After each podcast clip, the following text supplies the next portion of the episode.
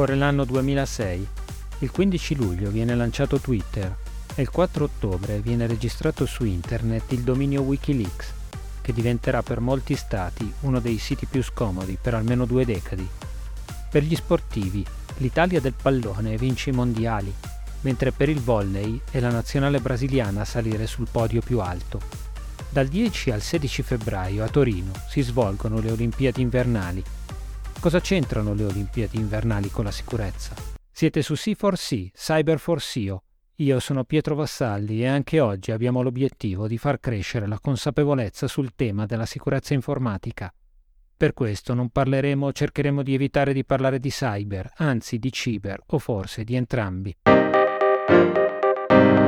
All'inizio dell'anno, George W. Bush ed Angela Merkel a Washington si accordano per negoziare con l'Iran.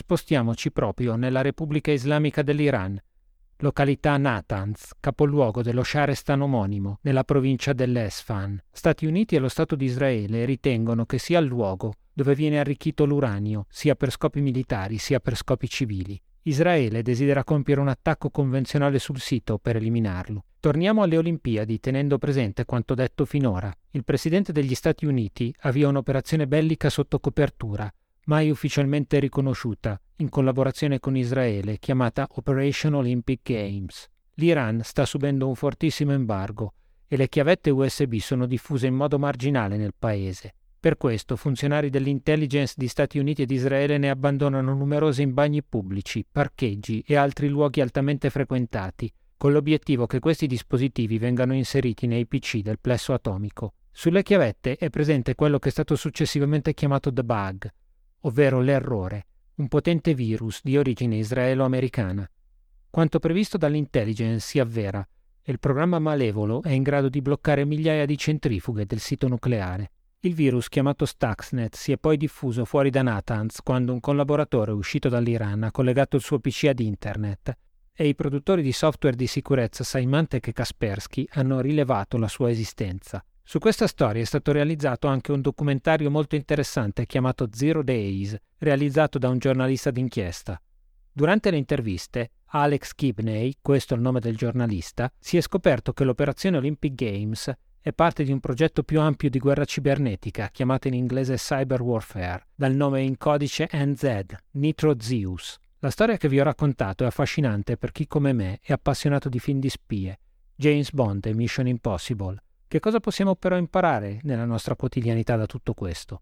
Beh, per prima cosa a porre attenzione alle chiavette che troviamo per terra, ma qui siamo proprio all'abecedario. Dal primo decennio degli anni 2000 ad oggi si è capito in modo molto approfondito che non è il caso di connettere ad Internet le macchine industriali di produzione e permettere che i dipendenti delle aziende possano utilizzarle per navigare. Questo esporrebbe dei dispositivi estremamente critici e vulnerabili a virus o a cavalli di Troia, chiamati anche Trojan Horse o più semplicemente Trojan. C'è anche qualcosa di più. Per anni si è parlato di fabbrica senza carta, paperless fabric o paperless factory. Questa è utile, anzi auspicabile, Attraverso connessione alla rete locale dell'azienda si possono mandare da software gestionali, di disegno, di progettazione, le cosiddette ricette necessarie alla produzione. Purtroppo le macchine industriali non hanno la medesima frequenza di aggiornamento dei PC. Ricordo quando nel 2014 alcuni sviluppatori, nonostante la mia contrarietà, perseverassero nell'uso di HMI, Human Machine Interface, ovvero interfaccia uomo-macchina, cioè i PC a bordo dei plessi industriali, basati su Windows XP, che già a quel tempo era fuori supporto.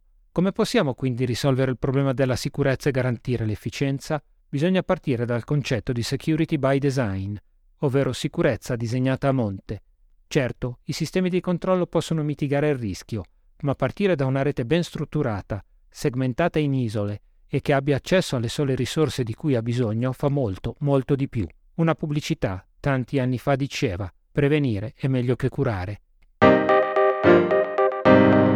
Ci risentiamo alla prossima puntata di C4C, Cyber for SEO, scritte ed interpretate dall'ingegner Pietro Vassalli, Cyber Security Manager di Gruppo Sicurezza. Se hai delle domande da farci, desideri chiederci di raccontare qualche storia del mondo cyber, vuoi che approfondiamo qualche tema? O semplicemente dirci che questo podcast ti è piaciuto, puoi scrivere a cyber.grupposicurezza.ch.